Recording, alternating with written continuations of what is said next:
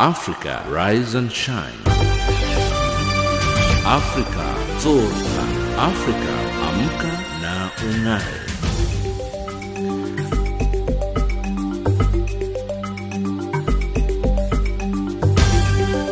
Good morning and a very warm welcome to Africa Rise and Shine. This is Channel Africa from an African perspective, and we're coming to you live in Johannesburg, South Africa. We're on the frequencies 7230 kHz on the 41 meter band to Southern Africa and on 15255 kHz on the 19 meter band to West Africa, as well as DSTV's audio bouquet channel 802. I'm Lulu Gabu in studio with Anne Musa, Tabiso Lehoko and Fige Lilingwati. In our top stories, UN discusses ways to tackle abuses against African migrants in Libya, and the Africa-EU summit gets underway in Abidjan. In economics news, African Development Bank launches Youth Advisory Group, and in sports news, CAF to use video assistant referees at CHAN 2018. But first up, the news with Anne Musa.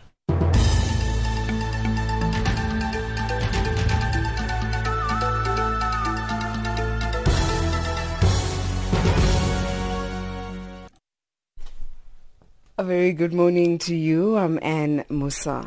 Members of the African diaspora community in New York have rallied outside the Libyan mission to the United Nations, calling on the international community to stamp out slavery and human trafficking of migrants in the North African country. The UN Security Council is threatening to impose sanctions on Libya over the matter. Protest organizer Ambrose Ngande, originally from Cameroon, has urged rich countries to do more to improve conditions in sub-Saharan Africa that would prevent the exodus of thousands. Migration from Africa is because we're having a problem in Africa. So if we're going to be migrating to Europe, they can accommodate us. Because with the resources that they get from Africa, they should be able to help us. We're not migrating because we want to migrate, because things are not working in Africa. So if they can turn around and say to us, listen, we can help you guys create employment, help you guys some financing, organizing a job program, I think we should be able to stay home. Israeli Prime Minister Benjamin Netanyahu has called for cooperation to defeat Islamist militant groups like Boko Haram, Al-Shabaab and jihadists fighting in the Sinai. Netanyahu was in Nairobi for the inauguration of Kenyan President Uhuru Kenyatta, but did not go to the stadium with other heads of state and government because of security concerns. He later met Kenyatta and other state leaders at State House in Nairobi and called on leaders to work together to fight the militants. Kenya's opposition is calling for a People's Assembly next month amid its claims that the election of President Uhuru Kenyatta is illegitimate. Opposition leader Raila Odinga is urging for the 12th December Assembly, says the gathering will elect a leader to run the country until new elections can be held. December the 12th is Kenya's Independence Day. The call was made as Kenyatta was sworn in and urged an end to hatred and divisions. During and after the ceremony, police fired rifles and tear gas to break up an opposition gathering to mourn the dozens of people killed in the months of election unrest. The United States has threatened to take further action against the government of South Sudan if it does not end violence and allow United Nations peacekeepers to do their job. U.S. Ambassador to the UN, Nikki Haley, says they are prepared to pursue additional measures against the government or any party if they do not act to end the violence and ease the suffering in South Sudan. The Trump administration imposed sanctions in September on two senior South Sudanese officials and the former army chief for their role in the civil war and attacks against civilians. And finally, Ireland's Deputy Prime Minister Frances Fitzgerald has resigned in an effort to defuse a political crisis that has threatened to bring down the minority government. Many politicians feared that if there had to be a snap election next month, it would have distracted the country's efforts to defend its interests during a key phase of the Brexit talks. The BBC's Chris Page reports. The minority government is sustained by an agreement with the main opposition party, Fianna Fáil, which abstains in key votes. But Fianna Fáil put forward a parliamentary motion of no confidence in Frances Fitzgerald after questions were raised about how much she knew about a plan to discredit a police whistleblower. The lead party in the ruling coalition, Fine Gael, had said it was standing by Ms Fitzgerald. But after a cabinet meeting this morning, the Deputy Prime Minister has offered her resignation. It means a snap election will be avoided, but the affair has damaged the government led by the Taoiseach Leo Varadkar. That's the news headlines at 8:30 Central African Time.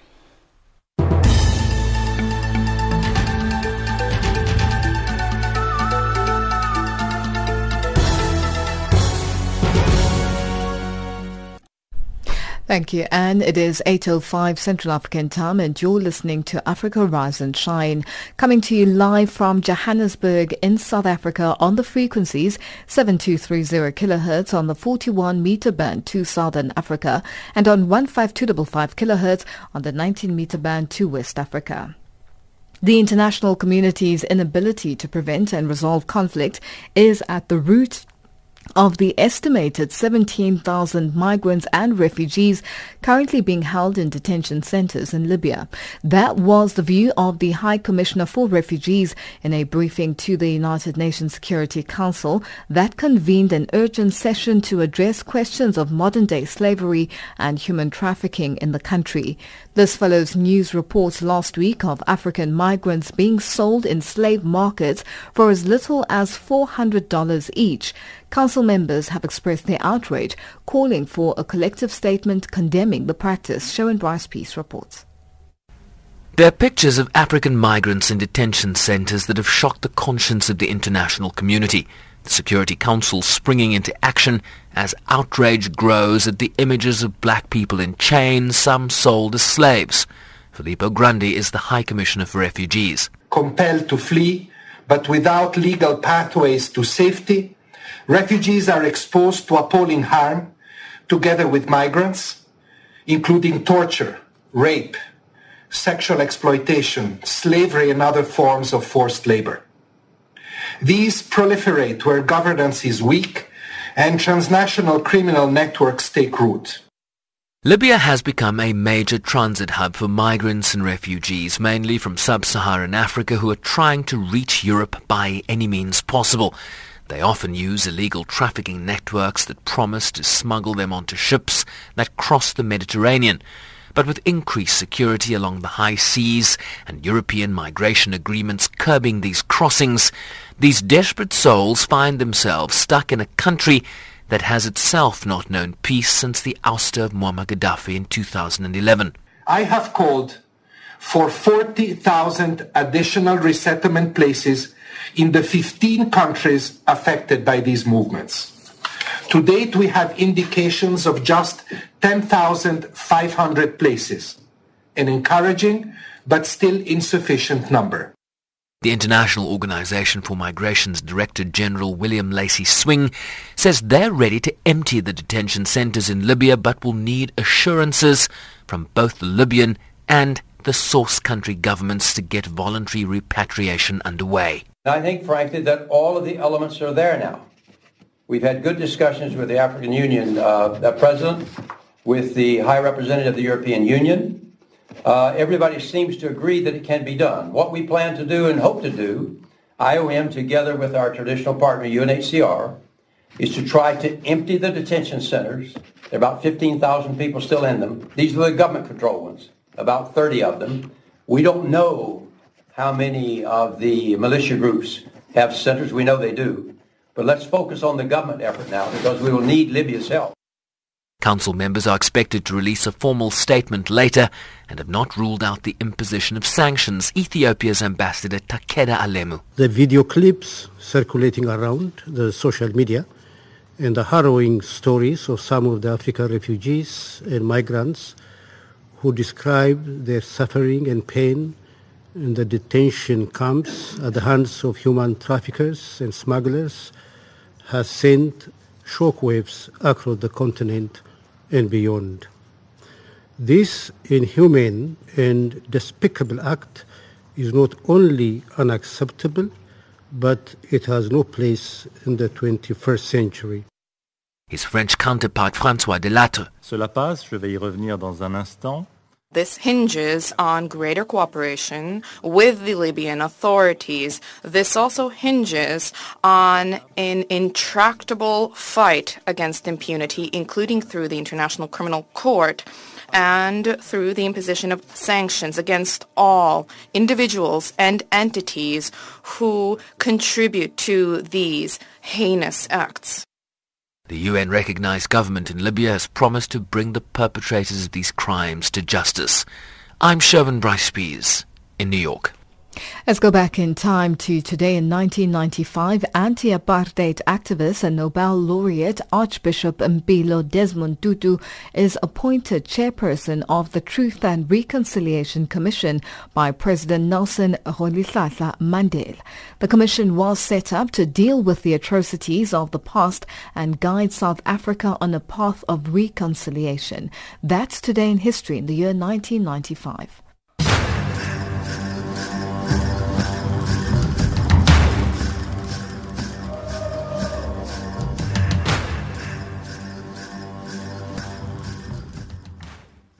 It's 8:11 Central African time and you're listening to Africa Rise and Shine.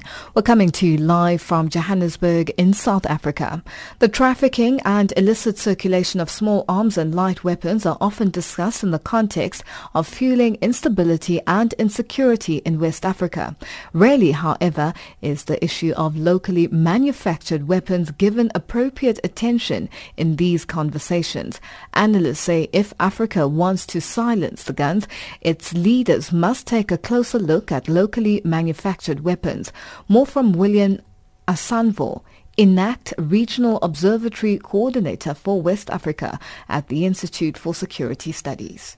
I think the beginning of the questioning was the different news and facts that was collected and observed over the past months, and that resulted in the locally manufactured firearms involved in committing crimes, robbery, and several other type of crimes.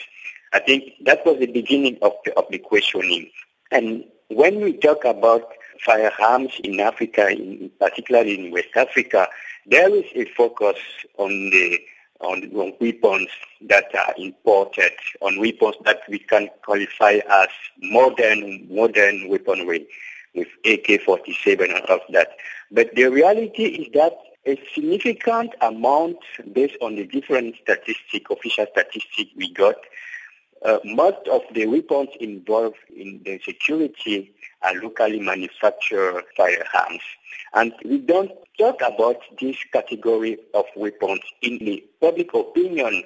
That's not the kind of firearms that we have in mind when we talk about small arms and light weapons in the region. And why the specific focus on West Africa?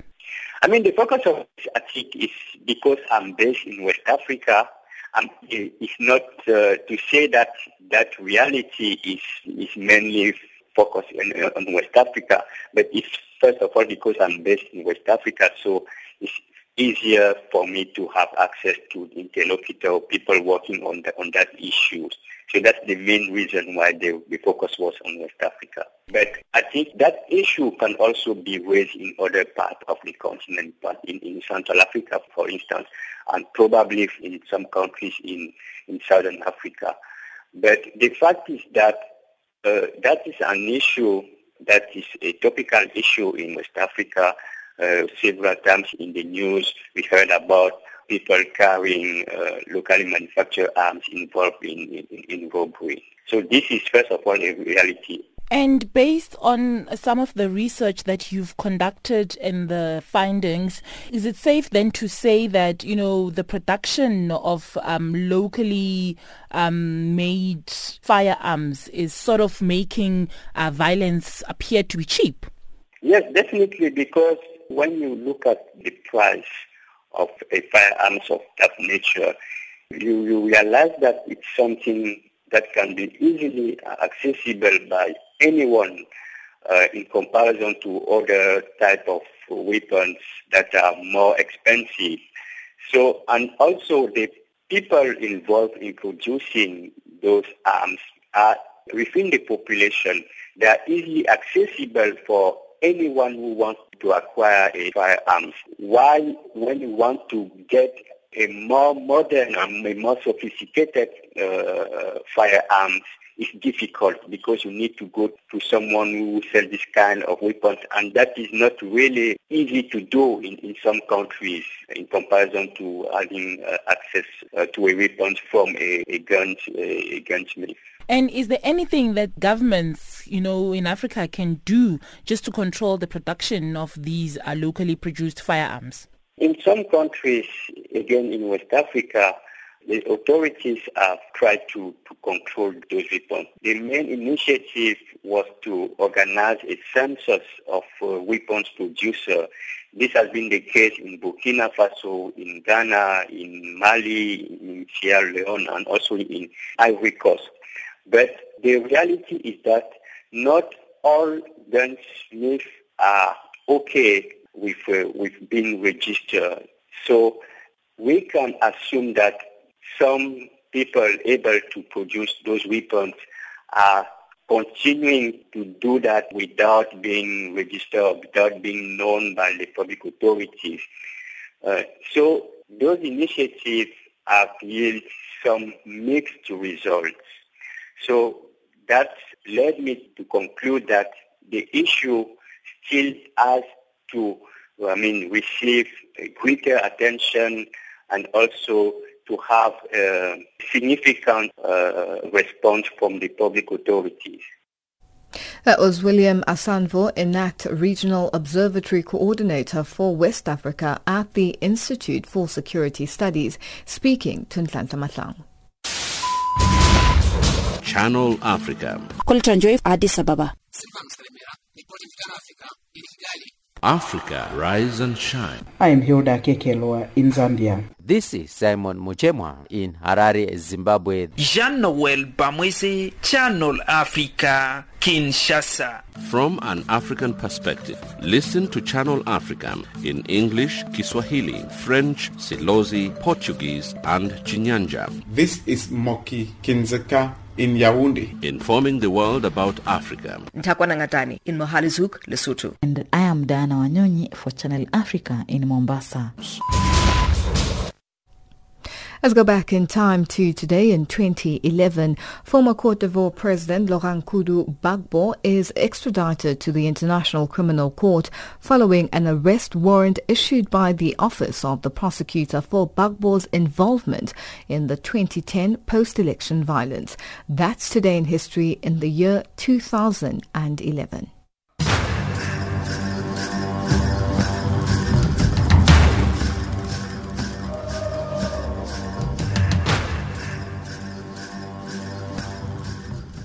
African leaders have vowed to push for a redefined model of partnership between the continent and the European countries. They will hold a 5th Africa-EU summit in Ivory Coast commercial capital Abidjan later this morning. And President Jacob Zuma is leading the country's delegation to the two-day meeting, which seeks to strengthen political and economic relations between 54 AU member states and their 28 EU counterparts. Debo Mogobo reports. Ivory Coast, a country once ravaged by civil war, is now the center of attraction. After just over 5 years of relative peace, this country has the fastest economic growth in the continent, and today it plays host to the all-important summit to attract the much-needed investment in the continent. And this is said to be a defining moment for relations between Africa and the EU, as it marks 10 years since the adoption of the joint Africa-EU strategy. Adopted in 2007, the strategy was meant to change the donor-recipient relationship between the two continents towards the one of long-term cooperation on mutual interest. And African leaders now say relations with their EU counterparts will be of equal partners. South Africa's representative for Global Governance and Continental Agenda, Mthulisi Nkosi, explains the continent's expectation from this gathering. We want to move away from the post-colonial model of partnership, which was based on donor-recipient relationship between Africa and Europe. We want to emerge with a partnership model that is based on equal partnership and that recognizes the sovereignty of Africa and Europe. We want to emerge with a partnership that is going to contribute towards the resolution of mutual challenges of peace and security, such as terrorism. We want to emerge with a declaration that will also give renewed impetus to the implementation of the Paris Agreement on climate change. And there is indeed a consensus with the European countries to work with the African countries on mutual basis. Over the years, we have developed a common understanding of the issues of mutual concern. And in particular, from the African perspective, our issues are developmental because we've got a huge development deficit on the continent. And from Europe, there's a recognition that they need to contribute to provision of foreign direct investment on the continent, that we need to move away from a donor-based relationship to a relationship that is based on trade and investment.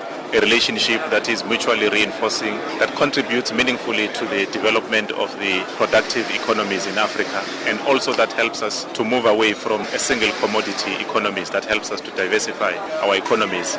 With South Africa's unemployment rate at over 27%, Pretoria vows to use its participation in this summit to attract investment in order to create jobs and fight poverty.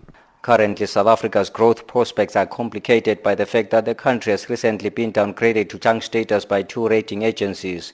And Nkosi says this will be a good platform to turn around the country's economic fortunes. From a South African perspective, we hope to use the platform provided by this forum to attract more investments into South Africa, particularly to help us to deal with the challenges of unemployment, the challenges of poverty and inequality in our country. And indeed, we hope to engage in meaningful trading relations with African and European countries. As you know, 30% of our total exports now are destined for the African market. So Africa is a very strategic market for South Africa. And as the African continent continues to reclaim its rightful place on the global stage, it is summits like this that serves as platforms for Africa to set its continental agenda. I am Debo Mogobo, Abidjan in Ivory Coast.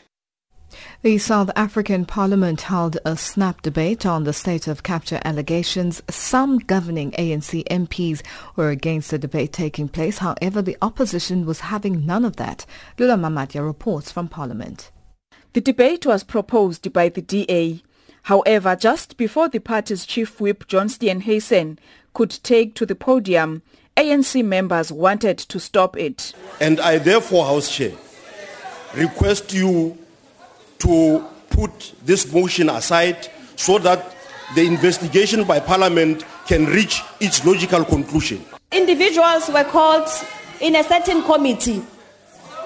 Whether that was investigation or how the member of the EFF has explained it. But the fact of the matter is that people were called in to come and account before Parliament. So it will only be fair and just that individuals are afforded an opportunity at least to be presented by a report. But the opposition put its foot down, insisting that it must continue. We cannot take that invalid view. We haven't asked for an opinion to whether we want to discuss this or not. We are Parliament. This matter is not sub judice. It's being investigated by Parliament. He must go somewhere if he has got a different view. We are going to expose serious things here. There is no substance in that point of order is my view. Secondly, this discussion does not preempt whatever may come out of Parliament's process. At the time when Parliament concludes its business, if there are any reports, Parliament will discuss it at that stage. This is not preempting this. This is a different discussion, and I'm of the view that Rule 90 does not apply. We should proceed immediately. In the end, House Chairperson Thoko Didiza ruled that the debate must proceed. It didn't go smooth, with MPs heckling each other. DA Chief Whip John Steenhuisen argued that the Oversight Committee on Public Enterprises is the right platform to conduct the inquiry into state capture.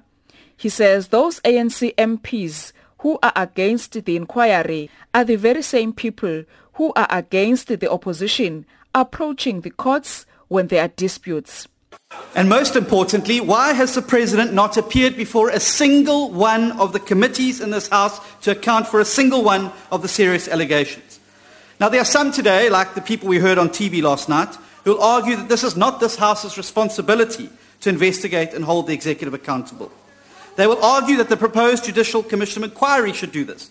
Funny, though, it's the very same people who, when the opposition goes to court and beats them, argue repeatedly that the judiciary shouldn't do Parliament's work. The ANC says it is taking state capture allegations serious. ANC MP Lusizo Makhubela Mashele says the notion that the ANC is doing nothing about allegations of state capture is wrong. The allegations that certain families or companies have become too influential in the decisions of state-owned enterprises should be investigated and brought to account through legal and legitimate actions. The EFF suggested that the National Assembly adopt a resolution to stop payment of companies linked to the Gupta family. The party's MP Thembinkosi Khawula says the House must also take action against ministers implicated. The police, Hawks, NPA and SIU are sleeping whilst the looting is taking place. It is up to this parliament to take decisive steps before it is too late, before there is nothing left to protect, and before the level of lawlessness reaches parliament. National Assembly must pass a motion of no confidence on all ministers that are linked to Guptas. IFP Chief Whip Narendra Singh expressed concern against the reported threats on some of the staff members of the committee. South Africa can be captured in the way that it is. State capture is a cancerous and festering sore in many areas of this government, but none more so in the entities that fall under the Department of Public Enterprises.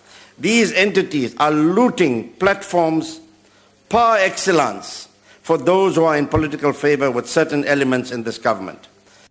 The NFP also expressed concern on how Parliament is responding to these allegations. Mandla Nkosi Mabika of the party explains. But this should not come as a surprise, considering that Parliament's effort to hold the executive to account has largely failed during the Zuma presidency.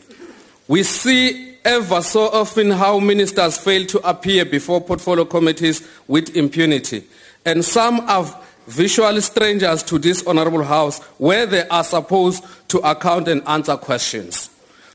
Meanwhile, President Jacob Zuma says he's considering the issue of bribery allegations by State Security Minister Bongani Bongo. He says he was briefed by Speaker Balekambete. Bongo is alleged to have attempted to bribe evidence leader Advocate Ntutuzelo Vanara. Lula Mamatya in Parliament. Hello and welcome to Channel Africa, the African Perspective. We broadcast from Johannesburg in South Africa, and our main aim is to provide you with news, views, knowledge and entertainment from Africa to Africans and listeners from around the world. Reporting for Channel Africa in Harare, Zimbabwe, this is Simon Muchemwa. Reporting for Channel Africa, I am Dana Wanyonyi in Mombasa. For Channel Africa, I am Kumbera Munjarere in Johannesburg. Channel Africa, Kinshasa, Jean Noel Bamwisi. Reporting for Channel Africa from Zambia, I am Hilda Kekeloa. Channel Africa, bringing you the African perspective.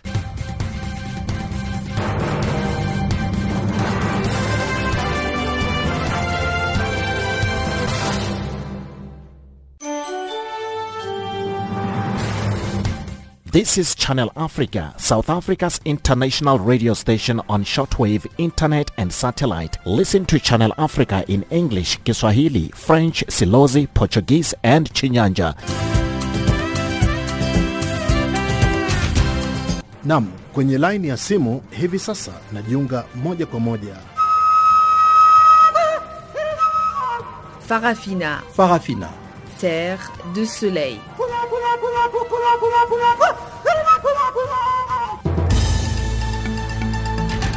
Kia makande embalelwa kina Miriam Mulopo. Está na companhia do serviço em língua portuguesa do Canal África, a voz da renascença africana que transmite a partir dos seus estúdios centrais de Auckland Park, cidade de Johannesburg, África do Sul. Sochitika mu África.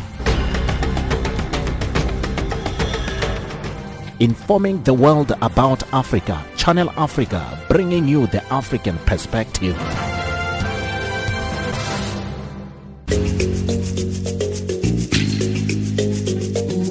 This is Channel Africa, South Africa's official international public radio station on shortwave, internet and satellite. From an African perspective, listen to Channel Africa in English, Kiswahili, French, Silozi, Portuguese and Chinyanja, informing the world about Africa.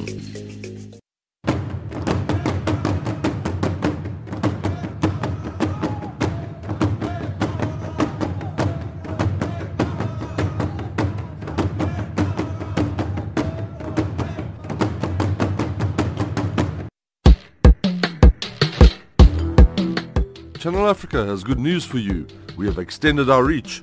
If you have an iPad or iPhone, download the Channel Africa iOS app at itunes.apple.com. If you have a cell phone, then get our Android app at Google Store. Get the latest news from Africa. Get the Channel Africa app. Channel Africa, bringing you the African perspective.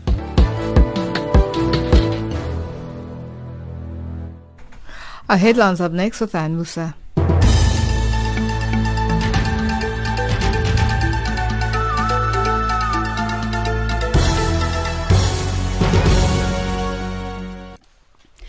A very good morning to you. I'm Anne Musa. The headlines: members of the African diaspora community in New York rally outside the Libyan mission to the United Nations, calling on the international community to stamp out slavery and human trafficking of migrants in Libya. Israeli Prime Minister Benjamin Netanyahu calls for cooperation to defeat Islamist militant groups like Boko Haram, Al-Shabaab and jihadists fighting in the Sinai, and African leaders vow to push for a redefined model of partnership between the continent and European countries at the 5th Africa-EU Summit with their European counterparts in Cote d'Ivoire's financial capital, Abidjan. Those are the stories making headlines.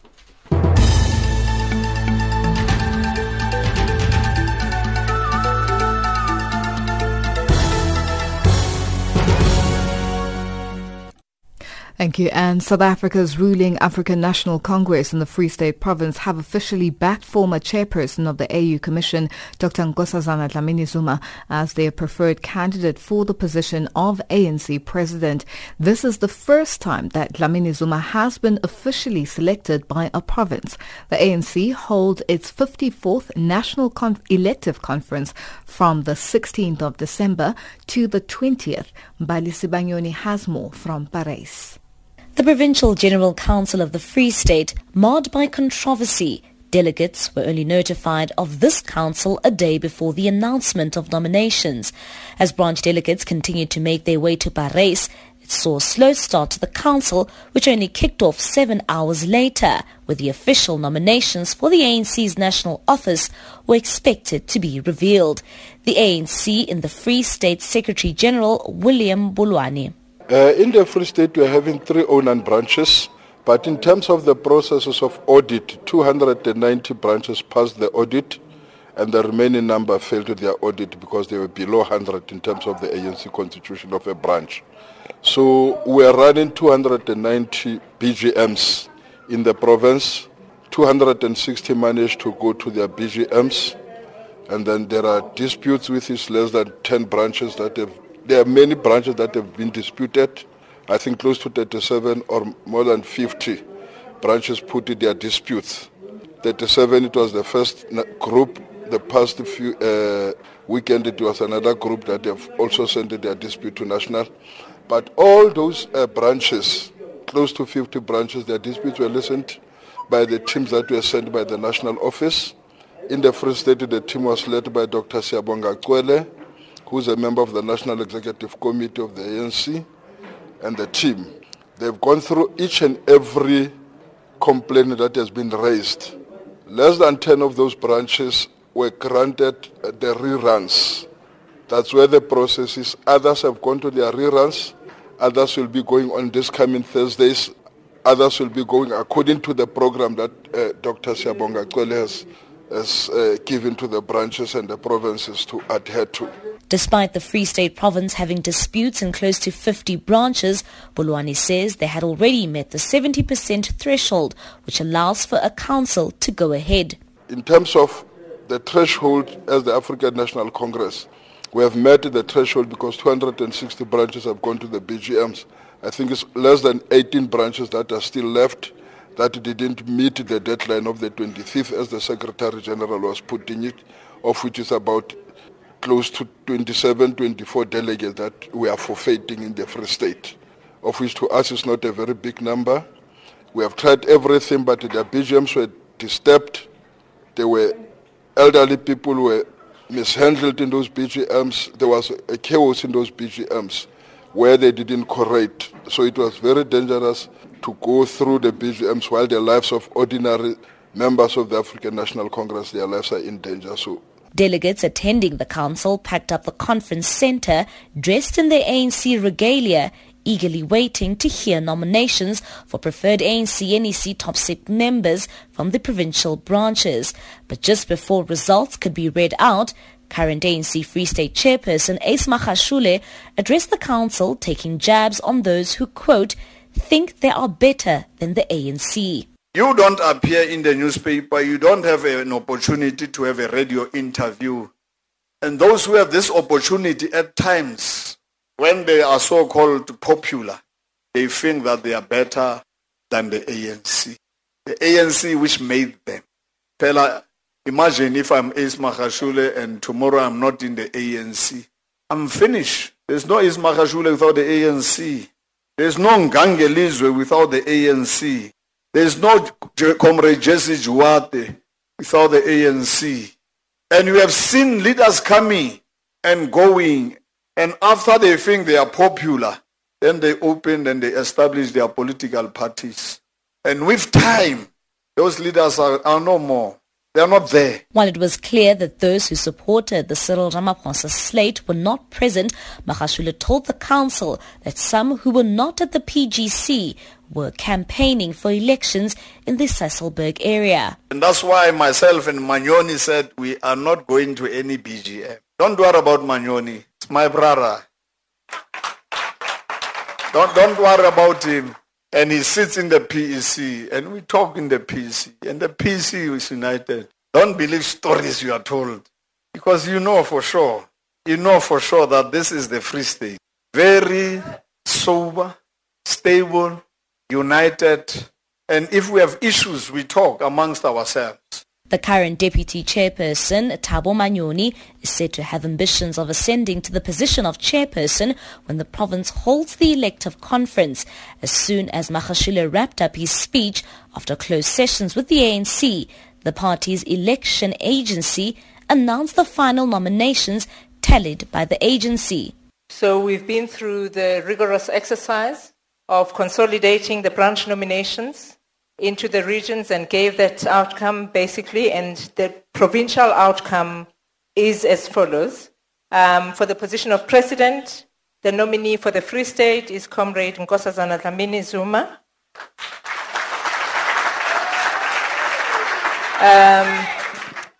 For the position of deputy president, Free State's nominee is Comrade David Mabuza. And for national chairperson, we've got Comrade Nathi Mthethwa. Position of Secretary General, we've got Comrade Ace Magashule.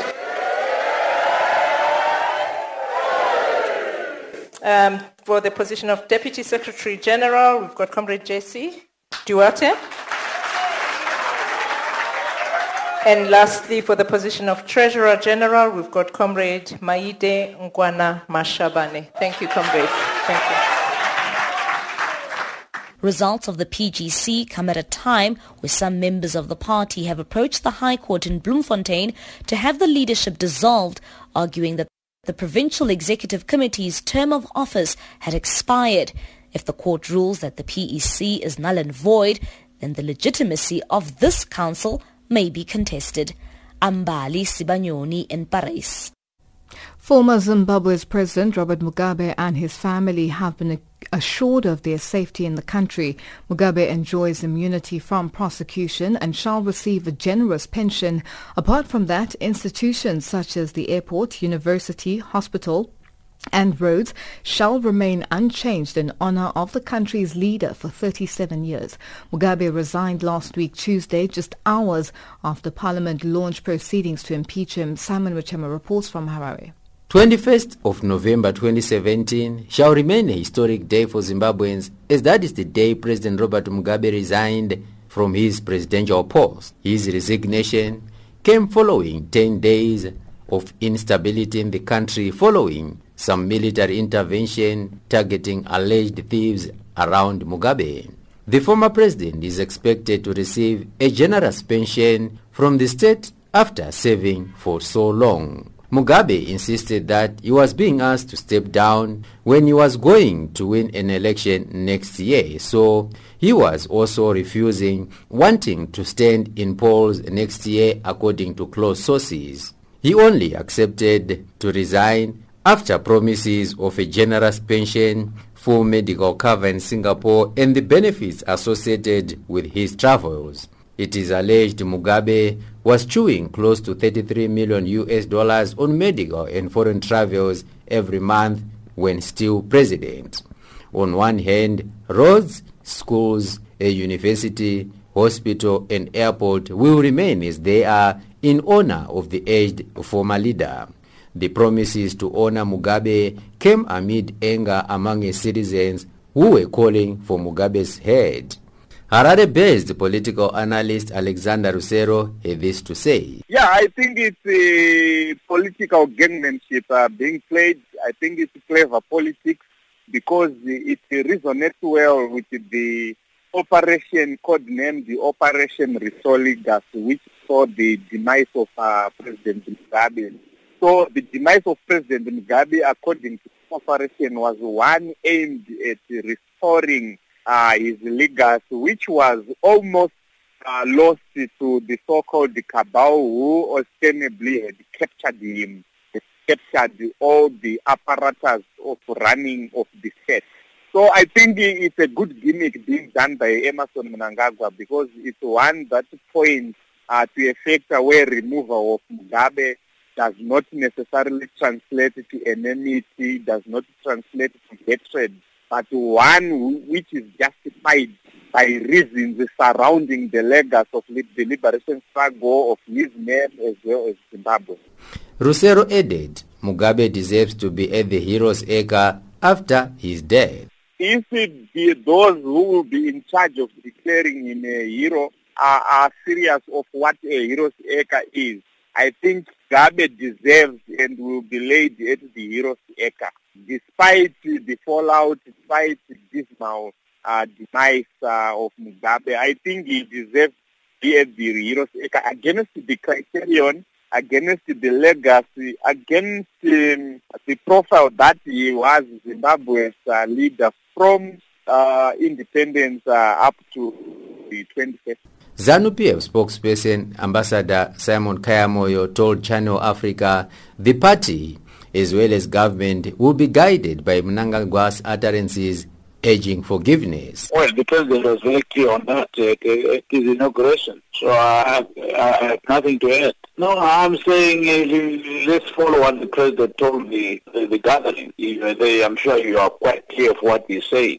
So let's not divert or deviate from that, from what he said. Despite the political fallout, Mugabe has remained in the country at his Borodeo house.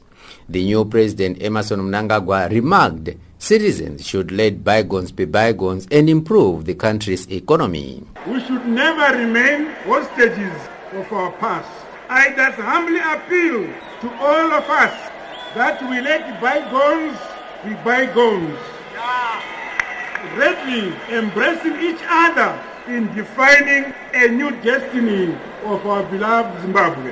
The task at hand is that of rebuilding our great country. It principally lies with none but ourselves to do so.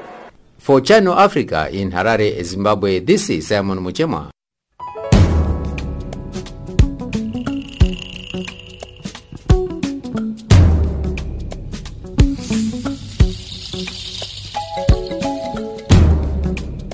Attention to our listeners. From the 30th of October 2017, The first hour of Africa Digest will not be broadcast on Channel 802 on the DSTV audio bouquet. The 1700 Hours show will only be found on shortwave and online on www.channelafrica.co.za. Please note that this only applies to the 1700 Hours Central African Time show. The 1900 Hours Central African Time program will be back on all the platforms. Channel Africa, giving you an African perspective.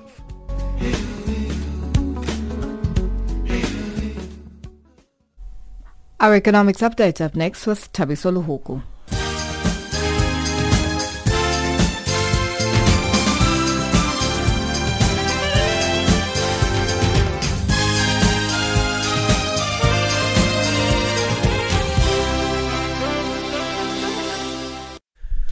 Thanks, Lulu, and good morning.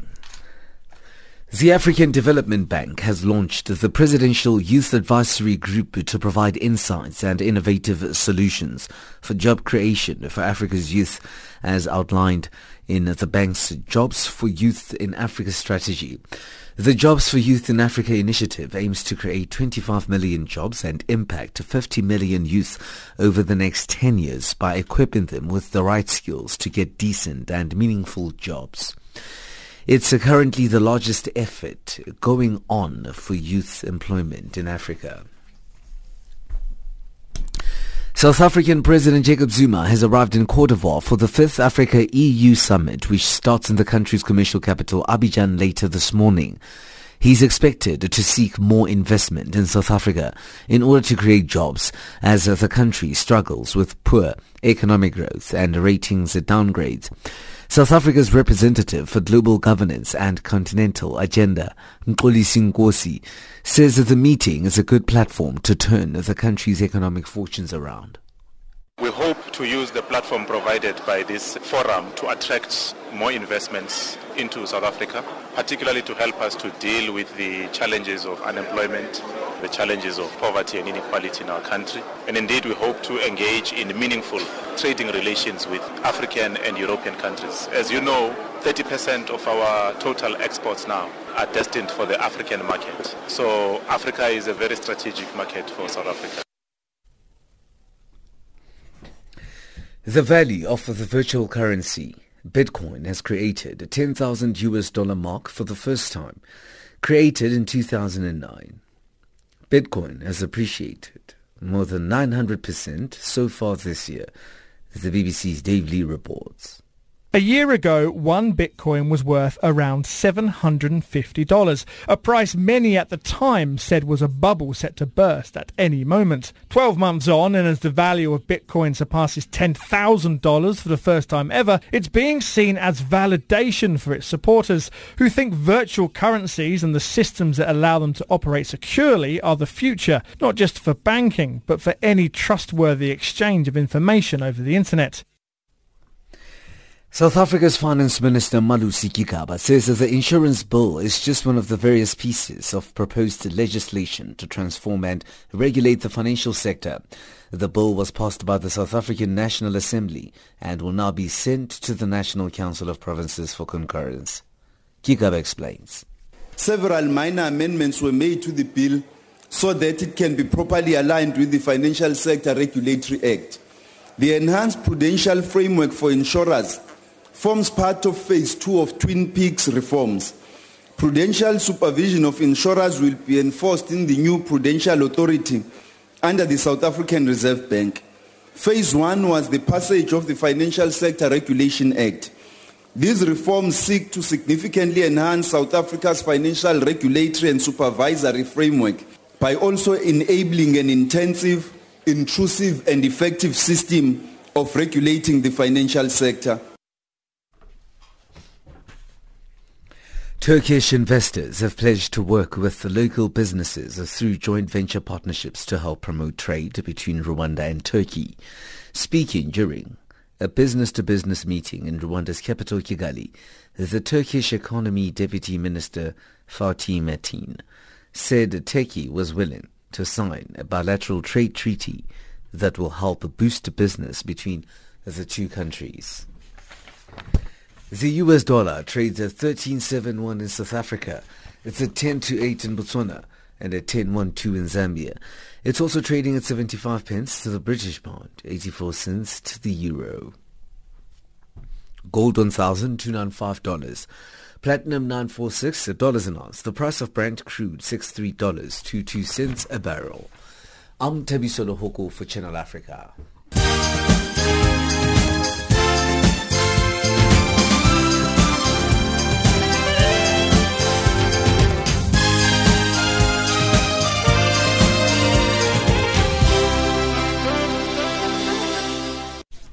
A sports update up next with Fige Lilingwati.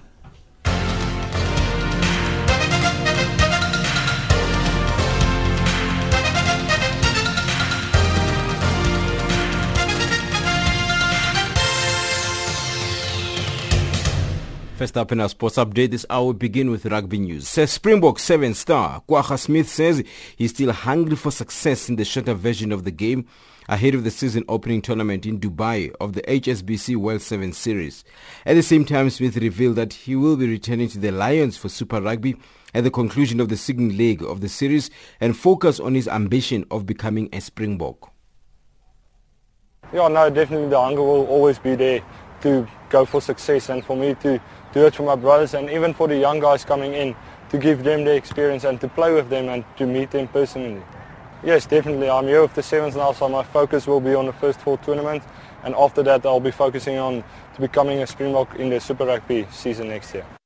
Smith says he has returned to the sevens side to improve and grow himself as a player, but that it is also for the love of being part of the reigning world champions. Yeah, no, definitely. It's great for me to be here and to get better as a player, because sevens definitely expose you as a player, so this is a place where I can grow and become a better player, and it's awesome for me to be with the sevens family. I have a lot of love for them, and that's why I play here. Video assistant referee VAR will be used for the first time in a CAF competition at the Total African Nations Championship CHAN Morocco 2018. The usage of the latest technology was approved by the CAF Referees Committee at its meeting in Cairo, Egypt yesterday. The experimentation of the VAR technology will commence from the quarterfinal stage of next year's tournament, scheduled for the 30th of January to the 4th of February in the Moroccan city of Casablanca, Marrakesh, Tangiers and Agadir. African referees shortlisted for FIFA World Cup Russia 2018 and with previous training in VAR will be called upon for the tournament designed exclusively for footballers playing in their domestic leagues. Nigeria's national football team Super Eagles coach Gernot Rohr has submitted his 2018 FIFA World Cup program to the Nigeria Football Federation, the NFF. Chairman of NFF Technical Committee Alhaji Ahmed Yusuf Fresh confirmed that the Franco-German coach submitted his program to the federation. Yusuf said the technical committee will consider in detail Rohr's proposal and make recommendations to the NFF board for ratification. Nigeria Football Federation President Amuju Pinnick explains.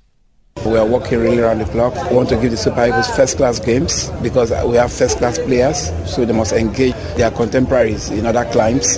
And we've signed a couple of contracts with some A-listed countries just for us to ensure that they are not in our group. If they are in our group, unfortunately, we cannot play against them. But once they are not in our group, it's a done deal. And these are countries, they are big, big countries. And World Football's governing body, FIFA, has sold more than 700,000 match tickets in the first round of sales for the World Cup before Friday's draw for the finals. The majority of ticket applications came from host nation Russia, with 47% from other countries. Prices range from $72 for a second-round group match to $1,000 for the final. Russian residents have a special category, with tickets starting at $145. A second phase of sales will run from the 5th of December until the 31st of January in 2018. Fans from the United States, Brazil, Germany, China, Mexico, Israel, Argentina, Australia and England are in the top 10 teams for most applications. And finally, with swimming news, each year Swimming World magazine selects the top male and female swimmers from the following regions: Africa, the Pacific Rim, Europe, the Americas and world. Swimming World began announcing the top athletes in each region leading up to the announcement of the male and female World Swimmer of the Year on the 1st of December. The final announcement will coincide with the official release of the December Swimming World magazine. Shadlick Law has been an Olympic gold medalist, one of the superstars of the sport. The latest is a long line of talented swimmers to come out of South Africa. He was first named African Male Swimmer of the Year in 2012 and he has won the award every year since. That's your sport news this hour.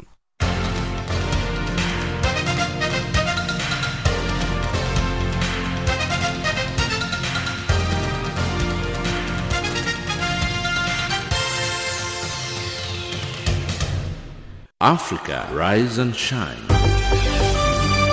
Africa, zorka. Africa, amka na unai. Recapping our top stories on Africa Rise and Shine at this hour, UN discusses ways to tackle abuses against African migrants in Libya, and Africa-EU summit gets underway in Abidjan. That wraps up Africa Rise and Shine today. For myself, Lulu Gabu, producers Pumutu Ramagaza and Jane Rabutata, technical producer Revelino Ibrahim, and the rest of the team, thank you for joining us.